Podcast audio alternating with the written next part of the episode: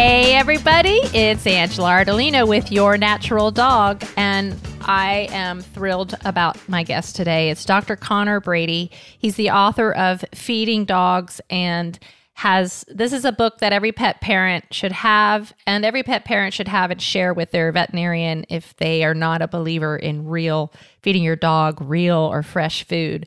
But my favorite thing about my guest today is that he reminds me of myself where he learned what animals, dogs specifically, needed nutritionally and you know has a doctorate in studying the effects of nutrition on the behavior and gut morphology of mammals yet nobody believed him. So he literally got involved and, and did his own research and proved that he worked he was a guide dog trainer and switched the dogs over to a raw fresh diet and watched it was a nonprofit organization and watched their vet bills go down 80% when we were supporting our dog's immune system and gut microbiome by feeding them a real diet of real food, free of preservatives and carbohydrates. So, you know, a lot of people are, you know, worried about feeding their pets raw or fresh because they think it's going to be more expensive when they don't realize it's going to save them so much money, you know, when that dog gets to be two, three, four, and then into his senior years, you're going to have much less issues, much less disease. So it's an awesome conversation where we talk about not only the pet food industry, why what we have to buy our dogs in a grocery store is just not good for them, and what we can do to help our dogs uh, transition, why it's so important. So join me today. It's going to be so fun. Dr. Conor Brady today. Hey, everybody, we're back with Angela Ardolino and your natural dog, and my guest, Dr. Conor Brady. Thank you so much for being here today. I am freaking thrilled to have you on the show today. And I want to tell you why. We've already I've already told my audience all about you, so you don't have to repeat who you are and where you came from because I already told them already. But what I love is that you're such an inspiration to me because I feel like I am you 10 years ago. Okay. And where I start, where, you know, back in 2016, I got into cannabis, studied it, learned all about it, started to apply it, and then nobody believes you and everybody Yeah. wants research, but nobody's doing the research. Yeah. And you went out and did your own research Yeah. Yeah. And way, you absolutely. proved what you learned. Yeah.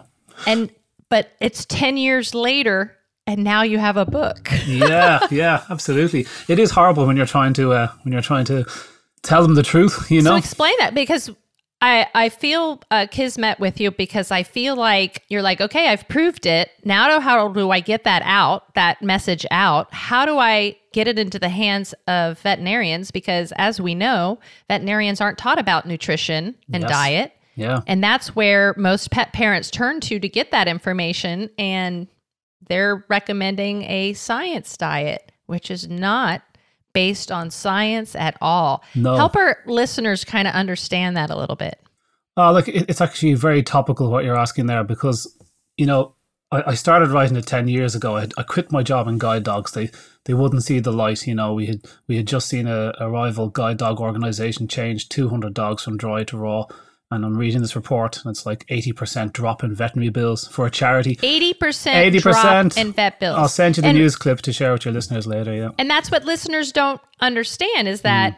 you know, they go, Well, I don't understand. My dog seems fine. Your dog's not fine. If your Mm. dog is itching Yeah. and has ear infections and poop isn't well, your dog isn't okay. Yeah, yeah. This was for recurring skin, ear, and gut conditions, orthopedic surgery, and consult. But it's the top 80 90% of your veterinary bill if you're if you're uh, a training organization. But they also branded their own food. Look, it was just such a huge, obvious thing for me. I was already kind of lecturing on it, and that was supposed to be my role. And I take it back to my superiors, they don't believe me, and the vets particularly. So I got in a big huff and I just said, Look, guys, you're supposed to be scientists, you know, so just don't tell me I'm lying, you know, look, at what they're doing and, and, and try it and just see what happens. You know, let's take our dogs on steroids. Seven out of 18 of the dogs I was working with were on non steroidal anti inflammatories, just casual use. Imagine that in a schoolroom as if uh, like uh, it's normal for kids to be on these drugs. So you know, they wouldn't listen to me. Anyway, 10 years later, I get the book out. I go back to research and long, lonely nights in my room till four o'clock in the morning kind of thing. I love it, but you know, it is a, it's a, it's a tough old process doing that sort of work. I get the book out and just as you just said there, um, they, they first of all spend those 10 years saying, where's the evidence? Where's the evidence? Where's the science? And so we have to prove what they've done is wrong. So they've leapt this very strange position, feeding this ridiculous product made by candy companies. And then I have to prove what they're doing is wrong for it to make sense to them. But it's not that's not really the goal. Really, it should have been, you know, you should have leapt there on the back of some good science. What studies did you read that convinced you ultra high carbohydrate diets was good for a meat eater? Anyway, the problem is the book is now written, but are they reading it? No. So we have we have a bit of an issue here where we are we've various kind of ideas where we're getting that book into hands of young veterinary students and getting some uh, plans in place that they can pick it up and all that. So you can spend your time beating your head against the veterinary wall, but I do firmly believe that all revolutions come from the ground up.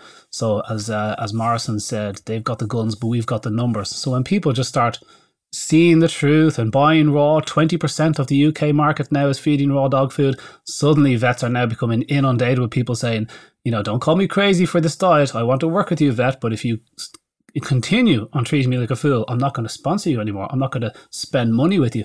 And you vote with your feet and you go to the vet that does support you. And suddenly the vets are forced to pay attention and spend two hours, you know, 15 minutes and they would have some of the answers they needed. But um, so I think it's kind of it, it, it will the, the change will be kind of forced upon them, and then hopefully my book too. yeah. I, I mean, I'm so happy that you did it, and the reason that your book is so important is because it does take ten years. Yeah. Yeah. You know, uh, if someone told you that 10 years ago, you would have been like, screw that. Yeah. But it does take, and now no one can deny it. Yeah. And we're going to take our, your book and make sure it gets in everybody's hands and that, that, everybody reads it because it's true. Yeah. And what the industry will do is be forced to change and figure out a new way to manipulate us and lie to us. Indeed. But I think what's crazy is um, when I got in, especially when I started this podcast, I didn't think I'd be talking so much about food. But food and the pharmaceutical industry are both doing the same things to us and they're 100%. making us dependent on them and they're feeding into each other and you know these big mars and uh, colgate that own these big companies now in the united states own the hospital yeah. they own the drug yeah. they own the insurance plan yeah. they own every mm. poison thing that happens to your dog so they make it so easy and convenient and cheap for you to buy the toxins that you put on your dog and yeah. to feed your dog. And then here's I don't know if you know this about me. I've got two uh, brick and mortar shops. Yep. So we only sell the good food and are constantly saying to the person, you know, just incorporate real food. Yeah. But yeah. I think the easiest way for us to do it is if what's funny is that even those of us who know that we're in charge of our own health and our family's health and our pets' health still don't make the correlation of what works for us as human beings also yeah. works for our pets. Yeah, I think I think fear really is the biggest motivator. This industry is only going one way. I think dry food sales for the first time ever fell in volume in 2013 and since then it's slipping down and natural pet food is 50% of the US market. Grain free is dominating so you can see a couple of little attacks on that. And I'm going to freeze you there for a minute. I want the audience to understand that when that happens means they go even harder. Exactly. So that's when you go into your grocery store and you're going to start seeing things like Fresh Pet, which is so far from being fresh and real food, but they understand the trend is is that people are getting away from kibble yeah. and they're going this way so now they need to make a new shitty food for yeah. you to buy exactly. because they know that that's the way the trend is going so you yeah. have to educate yourself and this book is the easiest way to do it and if you just want to skip to the last chapter to figure out what to do because he's going to tell you all the research, why it's done the certain way. I feel like copying your model for a cannabis book. yeah, there you go. They want to see, like, there is a lot of nutrition books out there, and there's been a lot of recipe books. But, like, I was really gearing it towards the raw nerds, towards Angela, and the people listening to this podcast, people that want the info. And so that's not all the market. A lot of the market just want the right answer. And, uh, right. there, like I said, there's a lot of fear. So, fear keeps people selecting the product. They think that if they don't feel the dog, you know, the right amount of manganese, his butt will fall off or something. And it's like, you know, you can do it. This is just a fear that they induce into the market via the veterinary industry, which they own, as you said.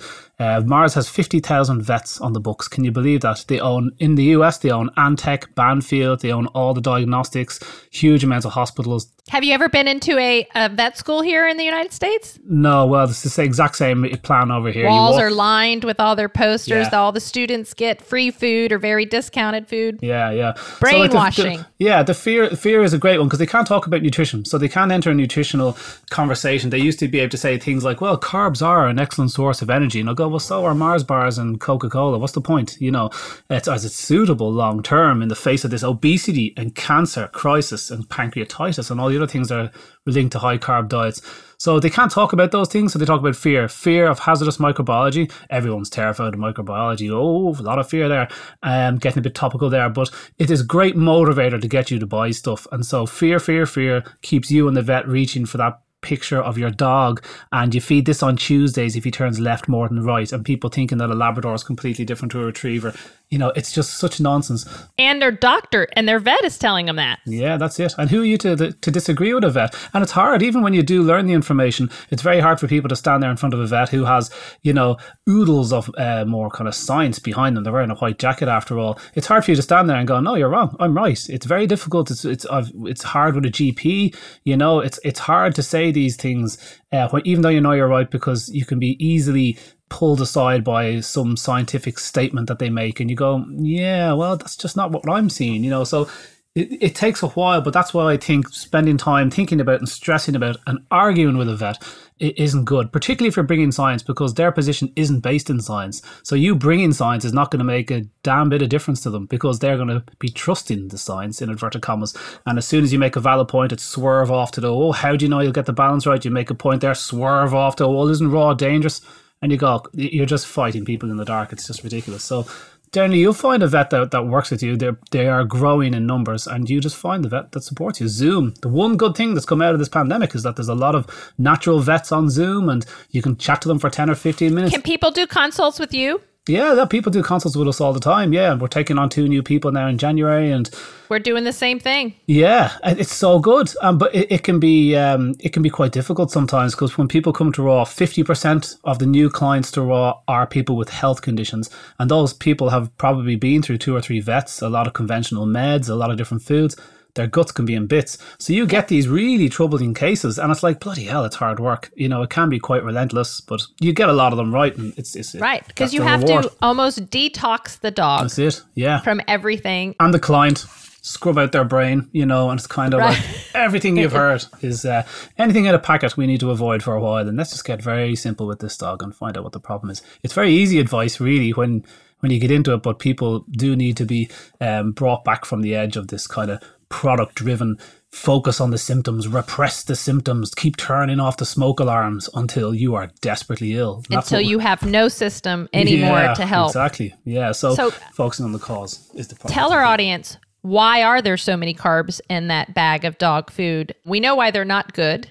Yeah. Uh, carbohydrates turn into sugar. Yeah. Sugar is awful, causes inflammation, feeds cancer. Yeah. And so we don't want, why is our dog food filled with carbohydrates?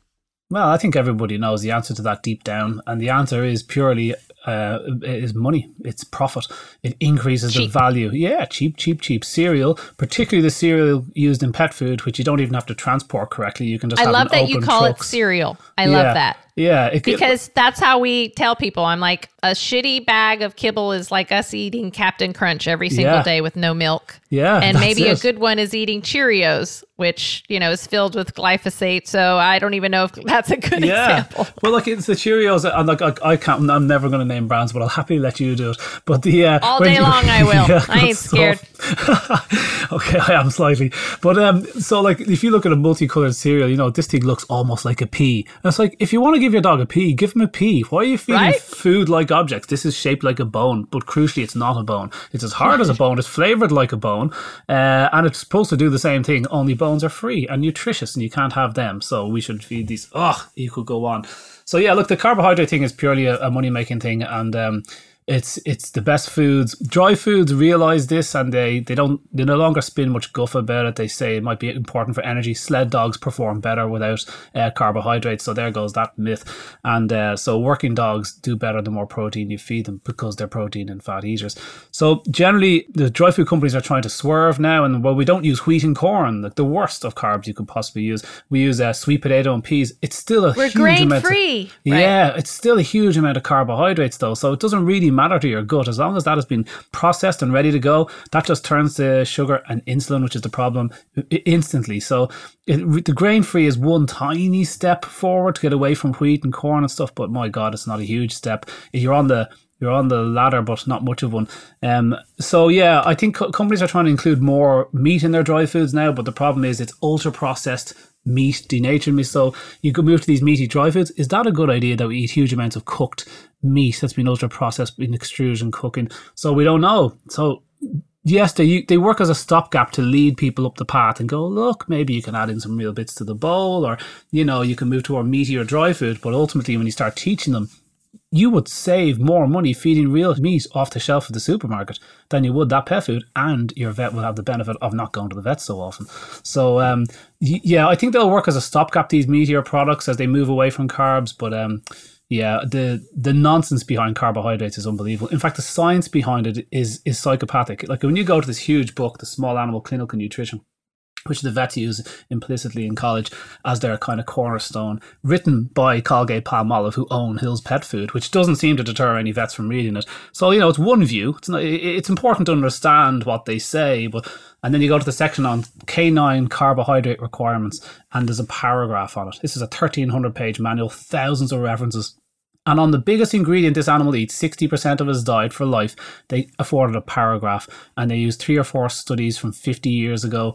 And it's just this may be useful. Carbs may be useful. It's like, so you have zero uh, long studies of, of, of how suitable this might be for the dog. And that's that was really one of the first things that I looked at. I said, oh, I thought I was going to find lots of really I thought it was going to be hard to tease apart the wheat from the chaff, but actually, there's just no science there.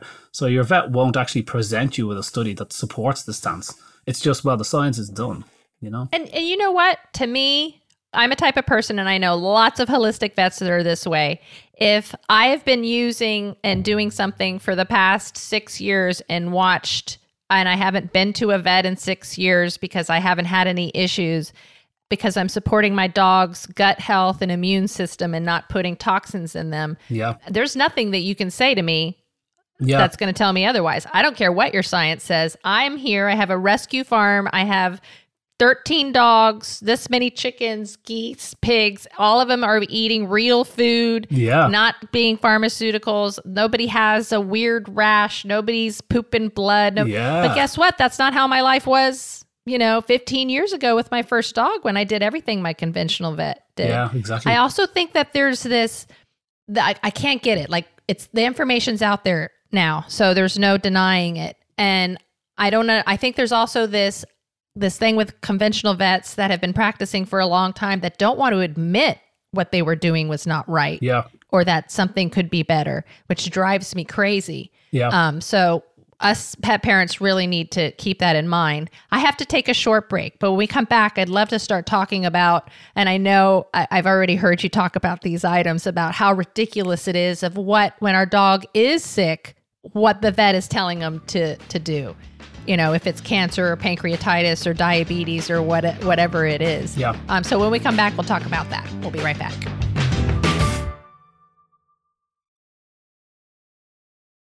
If you're like us, your pets are part of the family. That's why at CBD Dog Health, we created a line of human grade, full spectrum hemp products tailored specifically to your furry friend's needs. Whether they're suffering from fear of fireworks, arthritis from old age, or even seizures and cancer, research shows that a high quality CBD oil can make a big difference for them. Enter coupon code RADIO at cbddoghealth.com for 15% off your first order. That's R A D I O. CBD Dog Health, healing naturally.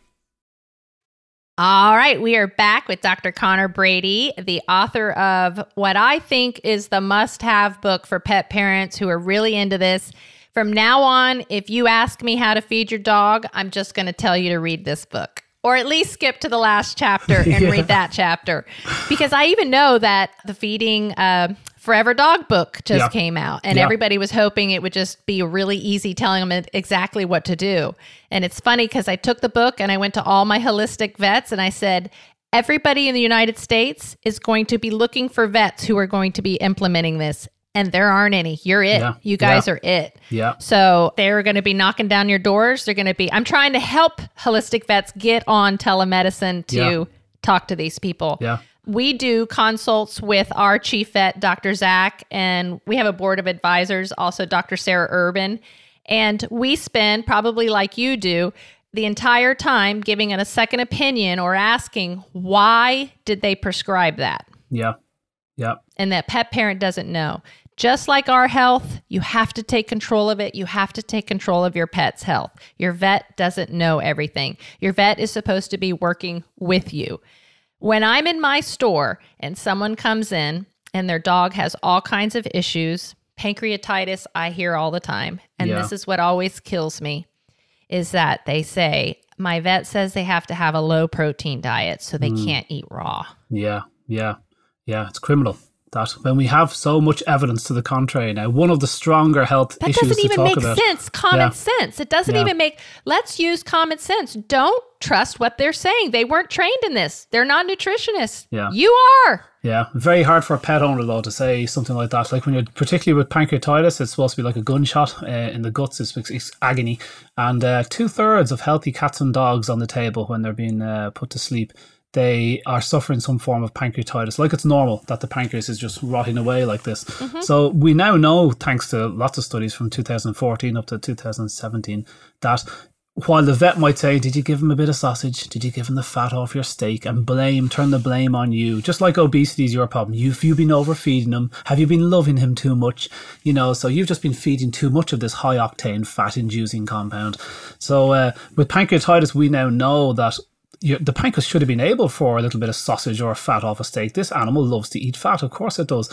The problem has been high carbohydrate diets. We now know from studies of humans and now dogs, thanks to Mark Robertson and a few others, that the more carbohydrates you feed, the more the body goes, oh, happily, I'll happily burn carbohydrates. They're a nice fast energy. So they, the body burns carbohydrates and it takes its eye off burning fat. So rather paradoxically, fat increases in the blood. The vet has a look at the animal, sees fat building in the blood, and goes, "Stop feeding fat, feed more carbohydrates." And boom, you've got your you've got your acute pancreatitis episode. And then the dog never recovers because the vet always keeps them on high carbohydrate diets. So we've sent this around to numerous veterinary organisations now. High carbohydrate diets for dogs with pancreatitis is a sin we now know this. These the studies are here. Why isn't this being disseminated through veterinary colleges? This is going to save a huge amount of dogs a lot of pain. And it's the same with cancer. Cancer needs carbohydrates. It needs insulin to grow. That's how we find cancer in the body. We make somebody drink a radioactive cola, and then you track where the cola goes, and the tumors light up like Christmas trees. It's called a PET scan. But this is what tumors do. Sugar spikes insulin, and insulin is a growth hormone. And so that's what the tumor wants. So it has all these receptors around it. So we know from studies of dogs that the less carbohydrates you feed them, the less the cancer grows. So we know you've got to get rid of the carbohydrates. Sugar and carbs gone in a cancer patient, you know, instantly, particularly in an animal with no metabolic need of carbohydrates. That's the second thing we've been attacking the, the veterinary industries. They don't even respond to the email. We'll give you the free lecture. We've got all the specialists. I'm working with the Raw Feeding Veterinary Society. We've got some heavyweights here that are going to come in and there's just no response. So I find that particularly annoying. Not annoying. I find it um, and it's sad. Uh, it really, really angers me. I'm not going to let that go. Like it's like the answer is just so obvious. It's not like a, a debate. It's like no, no. We have the studies. We know this is the same from humans, and uh, it's odious that that industry does not budge on those sort of things. And there's dogs suffering because of it, and pet owners feeding yep, and the they're product. coming, and they're, the dog is two years old. Yeah, you know. so it. and and they're and then on top of that, they're coming to me thinking that they're going to be able to put CBD in its mouth and fix everything. Yeah, and yeah. I'm like, yeah. We've never been able to say CBD is going to fix it without you fixing that gut yeah. and the immune system yeah. first. So I don't know if you know this. I have a Doberman who has osteosarcoma. Okay. Di- she's on her, we're on 17 months from her diagnosis. I've done nothing conventional. I've yeah. only done ketogenic diet, a shitload of turkey tail mushroom. yeah medicinal yeah. mushrooms and yeah. a shitload of full spectrum hemp extract and i do uh, marijuana extract at night Ooh, also Okay, cool. 10 milligrams. Right. So people who tell me that THC kills a dog, I was just go- I was just going to ask. So, how much THC would the dog be getting, and does it have a noticeable effect on him? Uh, yes. so she gets, I give her 10 mill. I started with eight milligrams at night of RSO or full extract of cannabis oil with a lot of THC in it from the medical dispensary here in Florida where I live. Okay. So I give her that at night. So at first, she peed the bed every night. And then I remember that CBD dampens the effects of THC. So I went ahead and gave her a 42 milligrams of full spectrum hemp extract with the THC, and she doesn't pee anymore. Wow. So that was awesome. But she hardly gets high now. No way. So she, She- did get high initially. And initially, she got super high, which you know that's why we're giving it to him at bedtime, so she Yeah. can just sleep it off. And in the Yeah. morning, maybe a little bit of a ris- uh, you know, a little bit of her being going out and sitting in the sun and ha- feeling really good. Yeah. Yeah. But yeah, so it's just like people saying that to us. You can't tell us anymore that raw is going to kill him. You can't tell me that THC is going to kill him. You can't tell me that they're going to overdose on full spectrum hemp extract when I give Yeah. her 80 milligrams of it. Well, Yeah. eh, 120 milligrams of it every single day. And anyway, on her at 15 months, I took her to get her checkup, and we have no metastasis. What? That's nuts. So I have a team of vets just standing there I gave. of course, they're holistic, so they um, already believe in raw feeding, but nobody gets to see Yeah. what it really does. Yeah. Yeah. Yeah. So we're breaking records, Yeah. and I haven't done a single conventional thing. She Yeah. still has her leg. Yeah. The tumor's still growing. yeah. But what osteosarcoma does, as you know, is spreads and kills the dogs. Yeah, yeah. I was told she'd be she'd be dead in four months. yeah.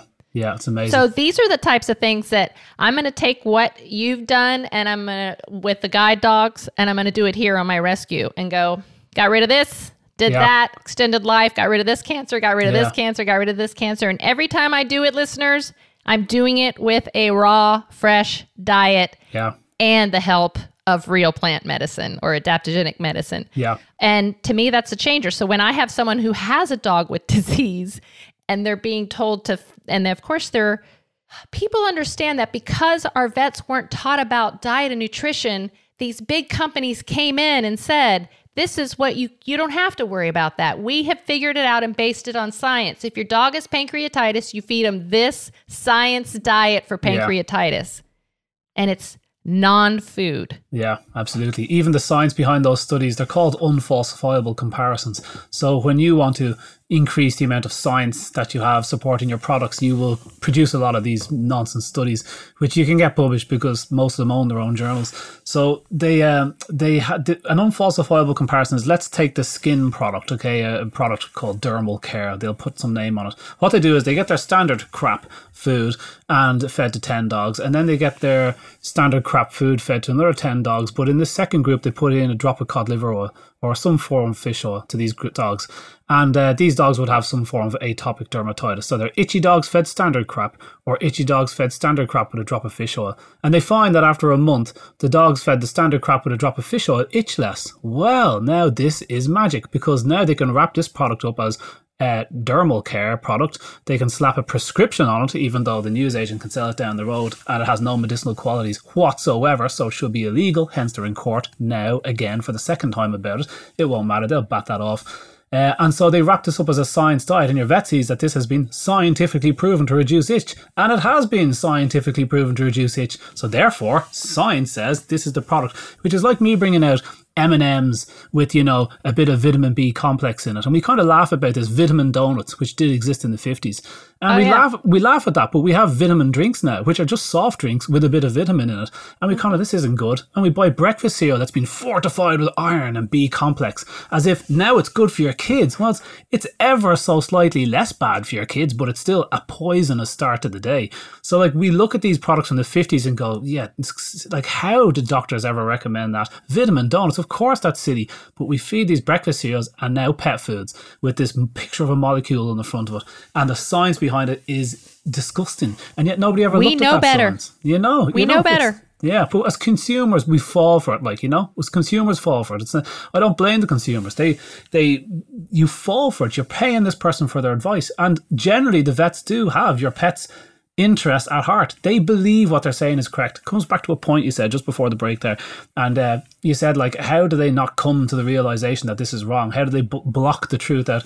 It's called cognitive dissonance, and there is a brilliant book for listeners to pick up. This guy's called Syed S Y E D, and he wrote a book called Bounce, which is just a phenomenal insight into sports psychology, but he does lots of studies of kids and stuff and talks about how top tennis players, golfers, Tiger Woods, where they all came from. He's the guy that coined the 10,000 hours makes you an expert. You know, they're not born, they're made.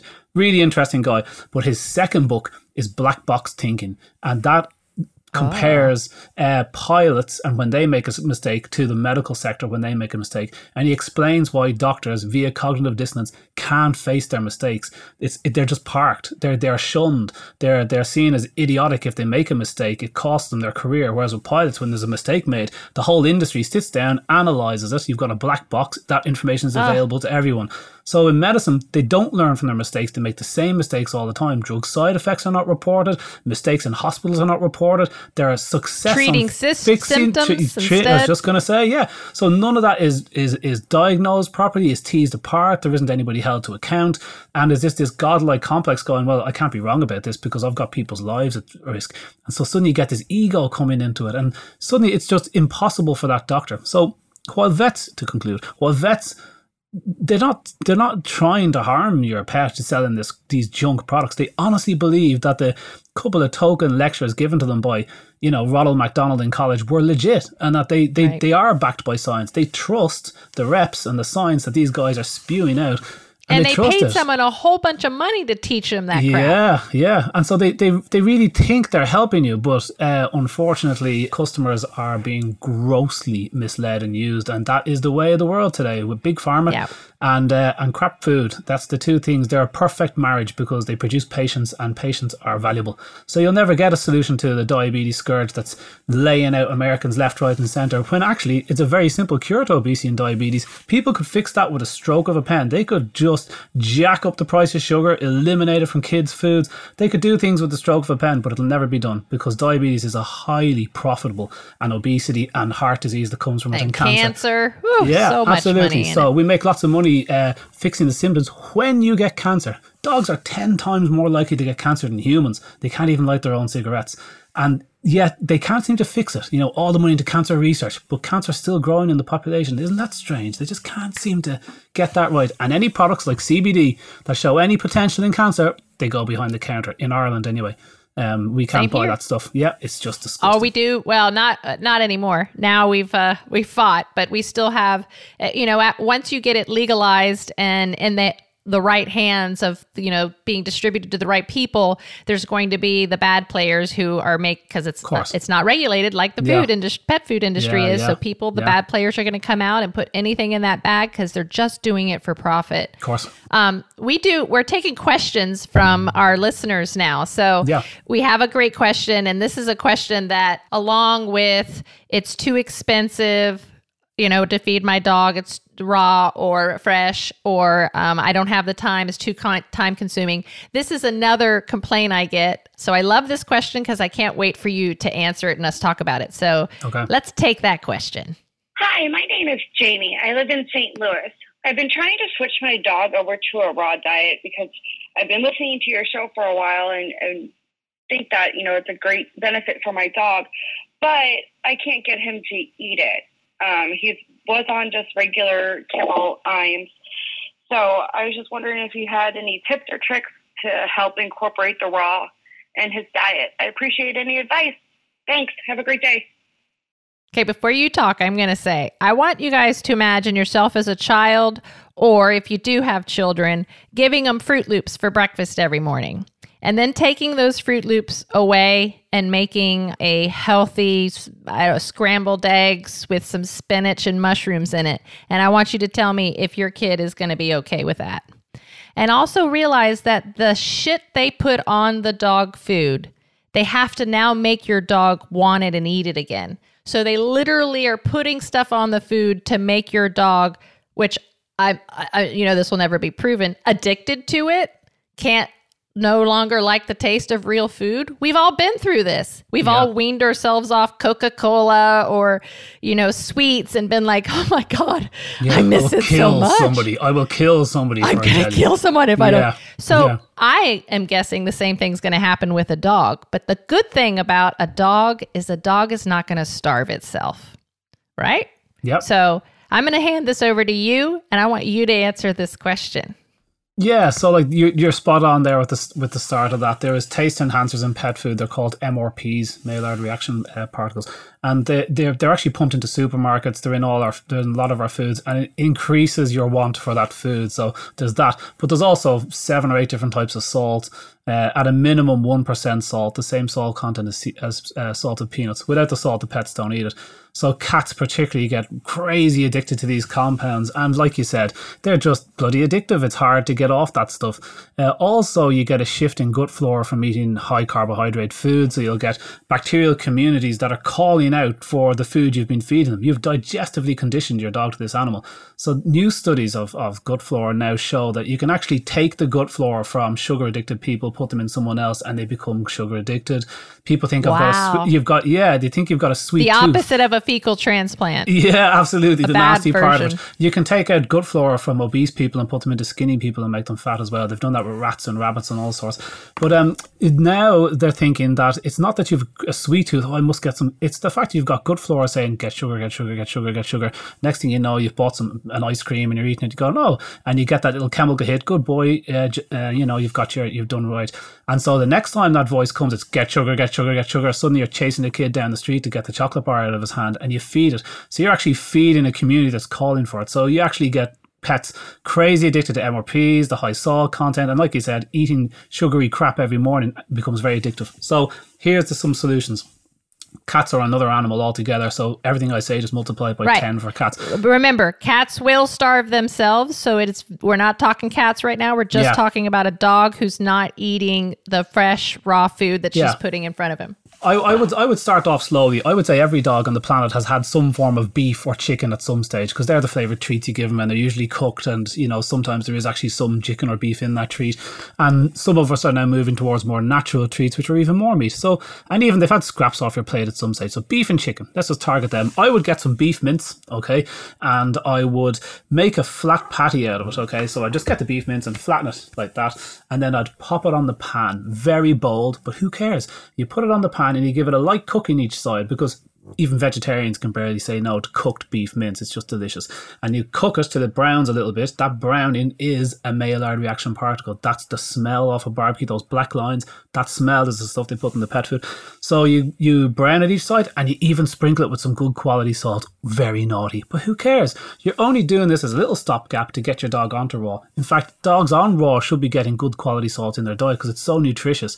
Not the refined crap that we get in most restaurants, but the actual rocky stuff with a pink salt or Himalayan rock salt, whatever you eat over there. Um, so that's very nutritious. A little bit of that go is is great.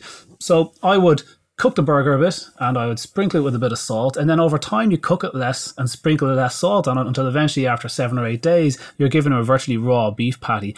And sometimes you don't even just present it neat on a plate because um, we have a lot of studies now of dogs and rats and cats and humans that the first five months of life are really important. So if you feed a dog kibble in the first five months of life, he'll eat kibble for the rest of his life. If you feed him vegetarian food, he'll only eat vegetarian food. If you feed him meat and bone, he won't eat vegetables. So you have these YouTube cats of videos trying to eat a piece of broccoli. That's just uh, ridiculous. Cats don't eat broccoli. But if you give it to them young, they will. So you need to move the animal over slowly because this is a novel protein for him. He's never seen it before. He's already told you he doesn't like it. So there's a behavioral thing saying, I told you I don't like this. So I'd get a little bit of cooked, salty burger meat and I'd mix it into his kibble. No animal on the planet can say no to that. Or chicken if chicken's his favourite, or duck, or fish, or a tin of salmon, whatever.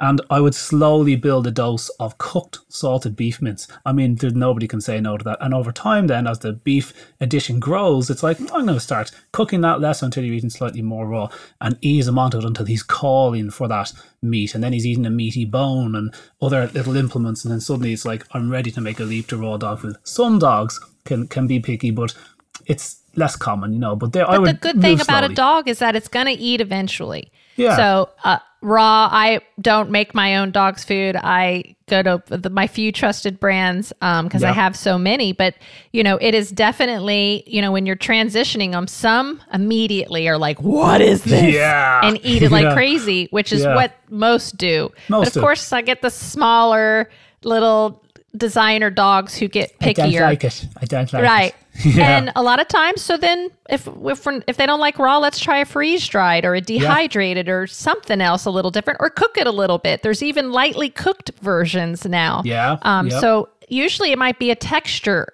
type of thing, um, but they will eventually eat it, or maybe they don't like chicken or Yeah, beef. or they beef. prefer Yeah, rabbit or turkey or something Yeah. else or fish. Yeah. But yeah, I've never seen a dog refuse a sardine.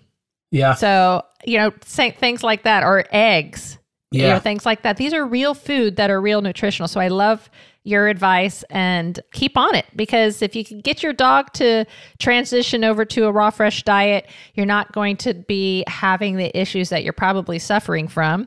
And you're not going to be making those trips to the vet that uh, the only thing that they're going to prescribe is going to make everything worse and not better and you're going to wreck your dog's gut. So this is the best thing you can do. And where can we get more information on your book and you and follow you i know you have a wonderful website i know we can get your dogs feeding dogs by dr Conor Brady on amazon Yeah. so where can we find more information for those of you who want to follow you you did mention a podcast i'd love to tune in on yeah, that too we're doing a we're doing a few things. We have a new website coming on on dogsfirst.ie. Going to keep it .ie. I was going to make it .com because seventy percent of my traffic now is from US, but Uh-huh. uh, we're just going to keep it .e .ie, which is Ireland. Anyway, dogsfirst.ie. There's a new website coming to that in two weeks, and I'm putting up what I used to make quite a good career out of, out of traveling and doing seminars. So now I'm going to upload those seminars as webinars onto Awesome. my website. Yeah, so that's Awesome. that's definitely a good idea.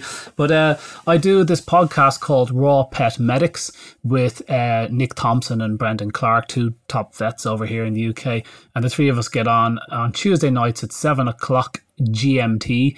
Uh, but the the all the uh, episodes are up there on Facebook for people to see. So we get on each week and we talk about a certain topic, you know. So we've been going a whole year now, and uh, it's going strength to strength. So I love that. So Raw Pet Medics, my Facebook page is Dogs First Ireland. So if you enjoy hearing me rant about different topics now and again and a bit of funny stuff, I am very um, kind of like you. I think Angela, I I will say what I what I feel, and uh, I sometimes it's uh, sometimes it works and sometimes it doesn't. But I'm not going to try and speak in a I don't know. I, I'm just myself on Facebook, so you know what you know yeah. you don't yeah. need to prove yourself anymore Yeah, and a bit of fun. People take it too seriously sometimes. It's like, Jesus, would you just, you know, get get over yourself and being nasty to people, and so very little that is tolerated on the page. But look, look, it should be a bit of fun. So if you want to check me out on Facebook, it's Dogs First on Facebook.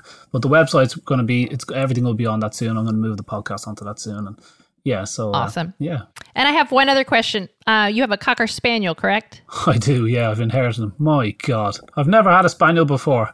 Oh my! I know. God. I can't believe you have a cocker spaniel. I would have never guessed that. That's No, what. no. That's when we see a cocker spaniel come into our groom shop. We're like, oh Oh, oh, he's insane. he's insane. And like, I'm a guide dog trainer, so it's like, you know, I, I get this dog, and he, honest to God, only a, a mother could love him. And I said, I'll take him. If whatever's wrong, I'll take him. No problem. I'm a dog trainer.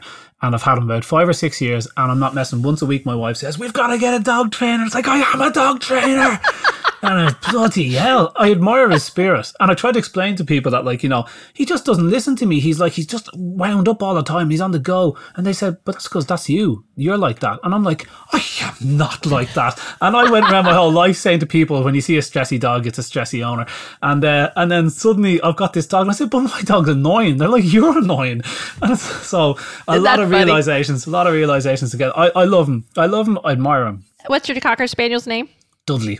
If I gave Dudley the microphone, what would Yeah. you tell me about you? Uh, uh, D- Dudley would instantly tell people that he enjoys the fact that I am absolutely no purist. And as my wife always says, if only they could see you now. So, as much as I hate admitting this live on air, I am absolutely no purist. Like, if I was eating some junk food, I was having a couple of crisps, we call them crisps, you call them uh, potato chips. Potato chips. You know, I'm throwing one or two of them to the dog. Life is too short. His life is too short. He's right at my feet now. He rolled in poo this morning again. And you know what I mean? Just the fact he even rolls in poo. So like I let him lick when I'm finished eating a bit of ice cream, I would let him lick the ice cream stick. I let him Absolutely. do all, Absolutely. and I just don't give a damn. If people don't like it, well then off you go to some purist page. But like you know, so he would definitely say that. So he is absolutely so so attached to me because I generally feed him and do all that sort of stuff. But I think he would probably tell tales on me, and uh, he would say, mm, "Look at you on Friday night with your few beers," mm, that, you know. So he just has that attitude little about him. little you know? pair of spectacles go, mm, okay. yeah, I am picking up.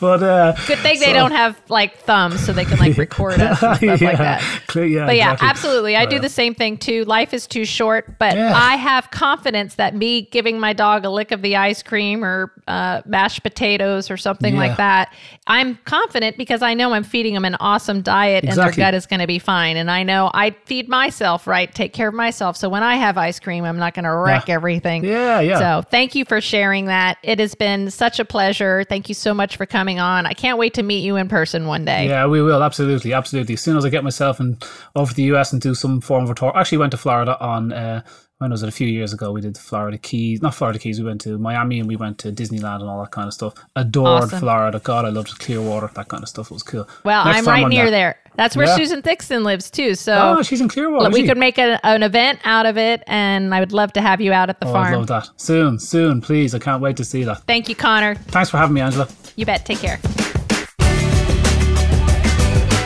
Thanks for listening. Make sure to rate, comment, subscribe, and share with your friends. And if you want your questions answered live, make sure to call in to 252 377 4555. Follow me on Facebook, Instagram, and at angelaardolino.com. And remember, you can always sign up for a full holistic consultation at cbddoghealth.com slash consultations.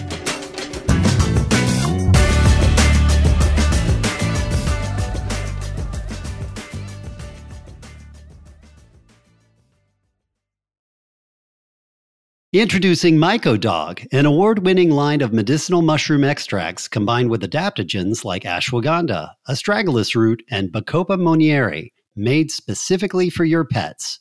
When it comes to mushrooms, sourcing really matters. Unlike other products on the market that are grown in China or elsewhere, the mushrooms in MycoDog tinctures are grown here in the United States to the highest quality standards. MycoDog offers three formulas designed to support senior dogs, as well as those suffering from dementia and canine cognitive disorder, breathing and respiratory issues, or autoimmune diseases and cancer. Use coupon code YND podcast at mycodog.com for 10% off these fantastic fungi.